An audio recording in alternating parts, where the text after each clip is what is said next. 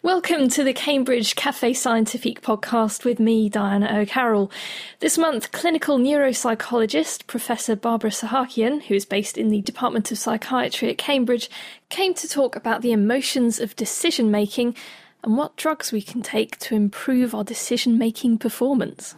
Well, the research is really about how we make decisions, and I'm interested in really high, good quality decisions, the type of decision making that entrepreneurs or politicians have to make, you know, where you're on a really big scale and there's a lot to gain or a lot to lose. But I also, because of my own work in psychiatry, have to study when decision making goes very badly wrong.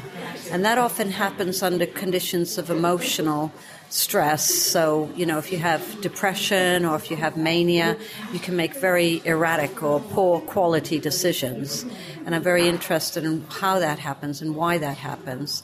And again, I work with patients with brain injury. And with brain injury, sometimes depending on the area of the brain where the injury occurs, you can also find that their decision making is impaired.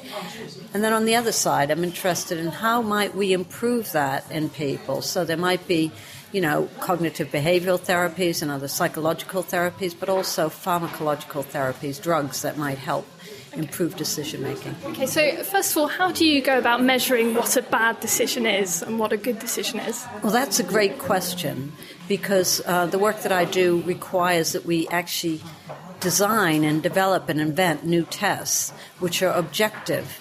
So we actually can have in the laboratory an objective measure of how good the quality of decision is, how long it takes you to make that decision, whether you make a risky decision or not.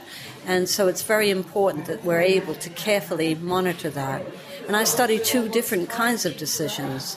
One are cold decisions, and those are sort of non emotional decisions. They're the sort of thing like, well, should I go to a talk this afternoon or should I spend the time finishing off my work or you know that type of decision or maybe I'm planning my schedule and I'll decide to do this first and that second.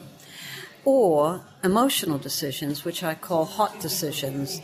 And those are ones that involve either emotion or reward versus punishment so risk at some level.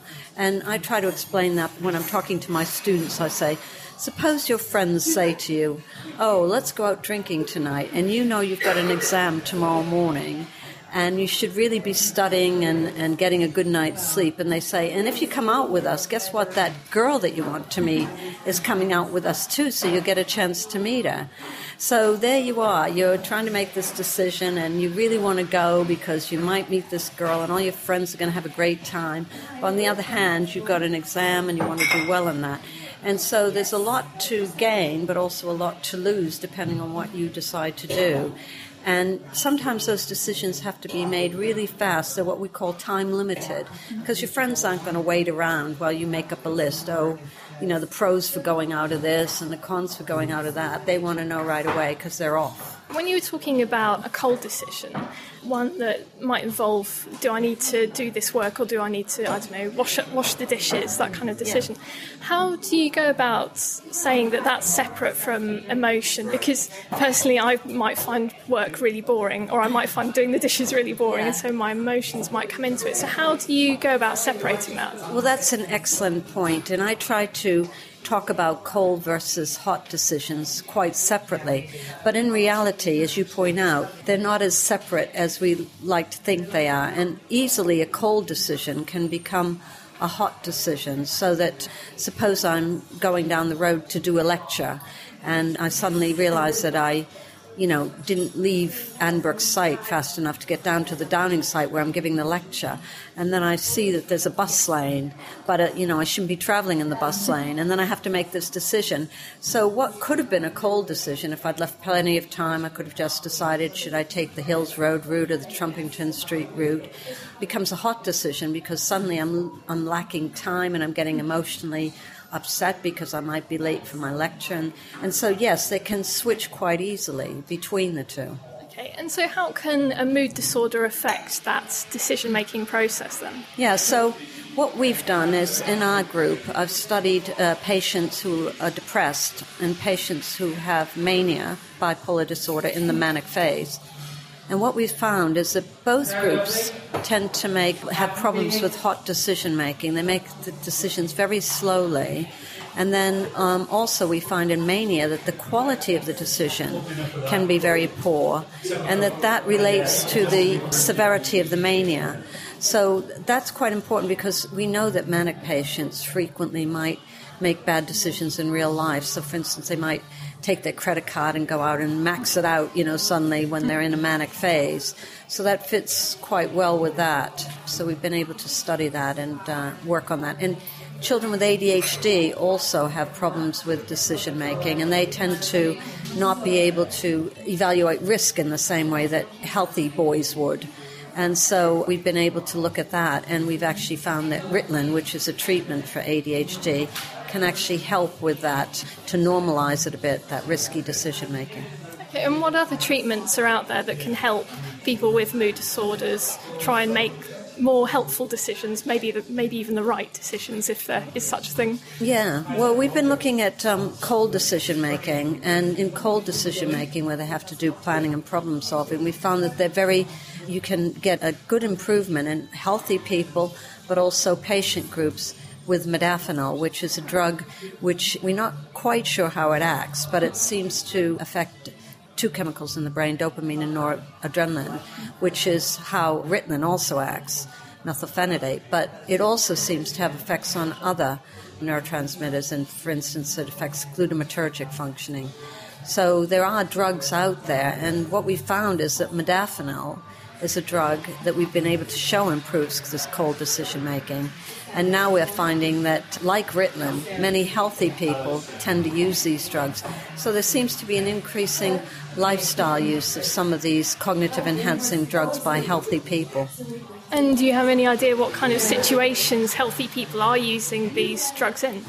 Yeah, well, we know that students, for instance, in America and also in the UK, are using them quite a lot for cramming for exams, so staying awake and alert during their studying, which maybe they haven't done it solidly throughout the term, and so it comes to the end of the term and they really have to cram, so they use it for that. But also, some students have reported they use it to write long essays, get focused, and keep up their motivation while they're writing very long essays. So we know that, but Actually, I did a paper uh, in Nature with Sharon Morein-Zamir. We, we published in Nature a paper called Professor's Little Helper because I found out some of my academic colleagues were also using these cognitive enhancing drugs. And they use it primarily for jet lag, but also in other situations. But that's enough questions from me.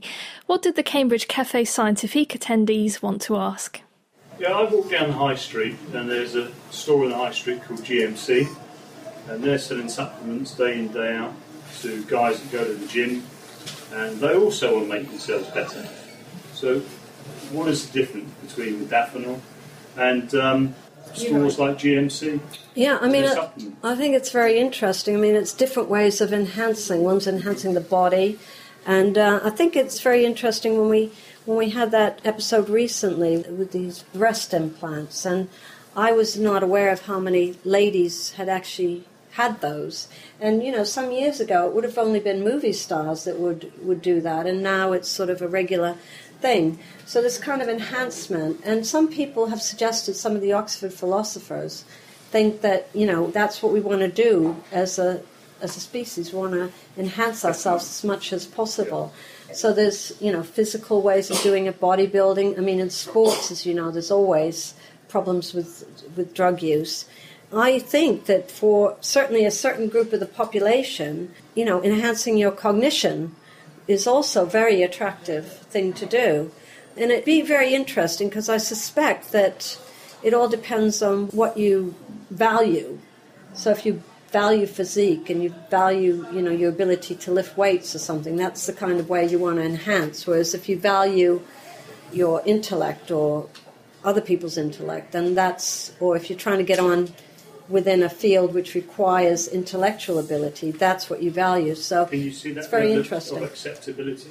Well, I think that as it becomes more and more, because there is an increasing lifestyle use of these drugs, and as it becomes more and more prominent, I guess there will be more and more acceptability.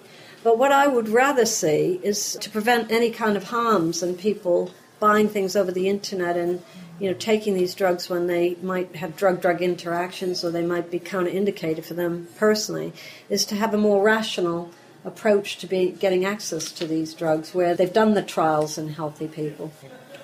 Most of the use of the drug that we can see seems to be um, off prescription. How are you collecting data for both short term and long term side effects? Well, exactly.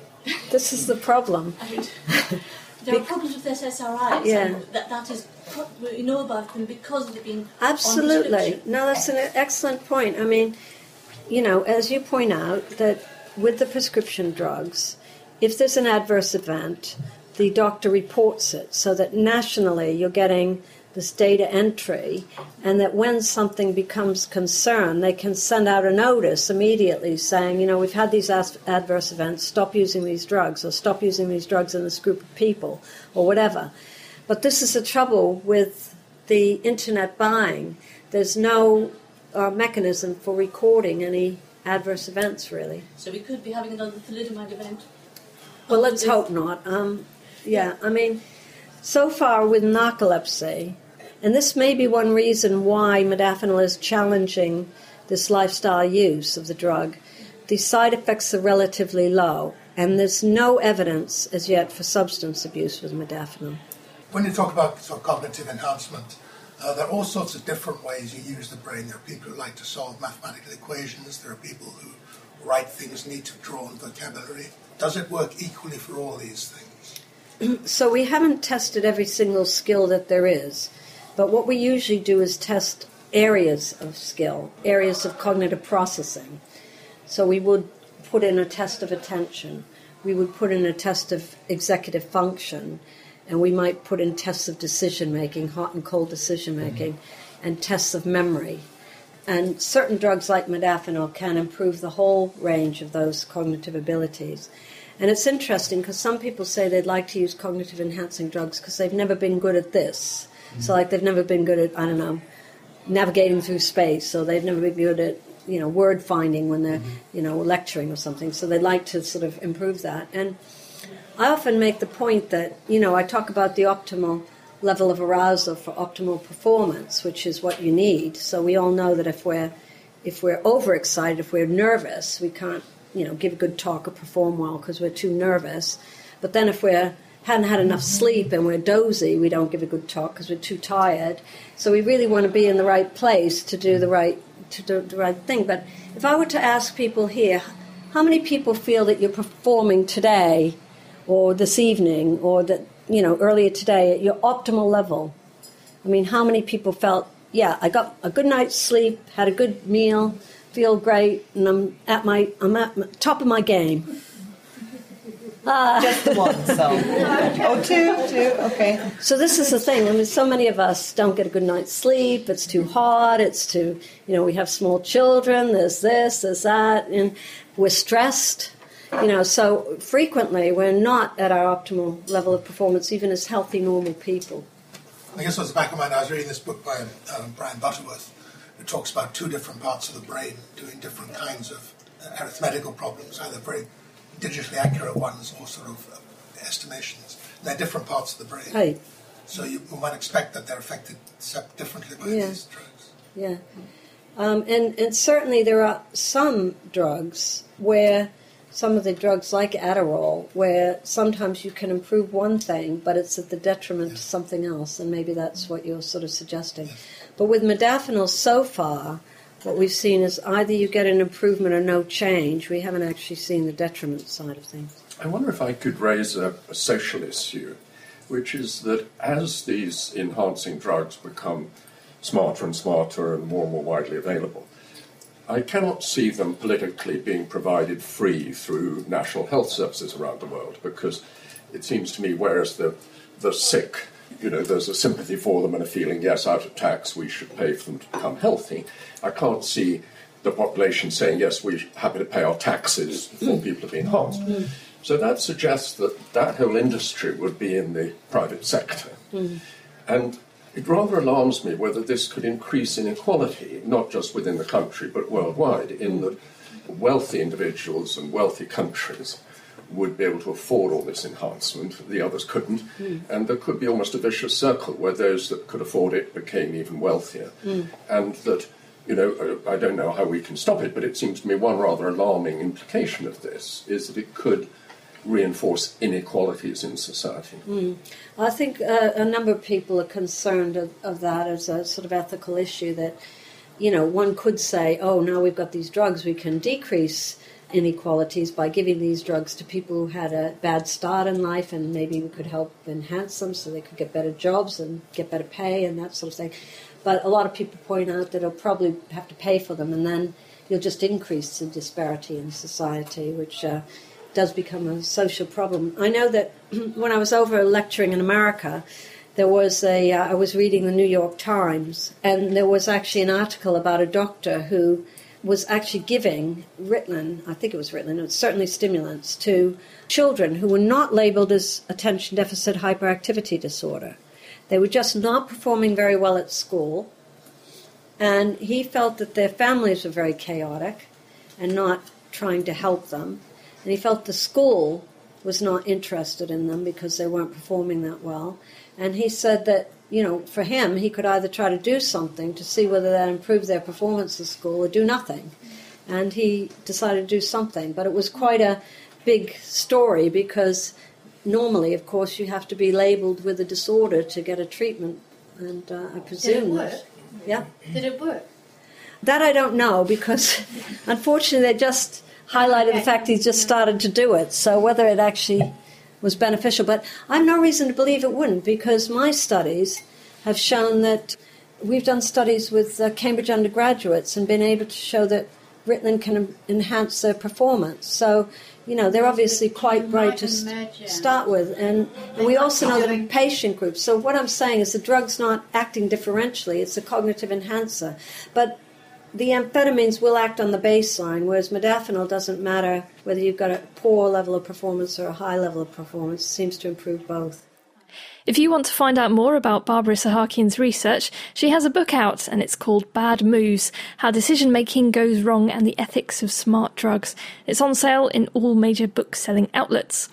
That's it for this month's Cambridge Cafe Scientifique podcast. Details are on their website. If you'd like to attend the next talk, you can find information at cambridgecafescientifique.com. The Triple Helix Cafe Scientifique podcast is sponsored by the Medical Research Council and was produced by me, Diana O'Carroll.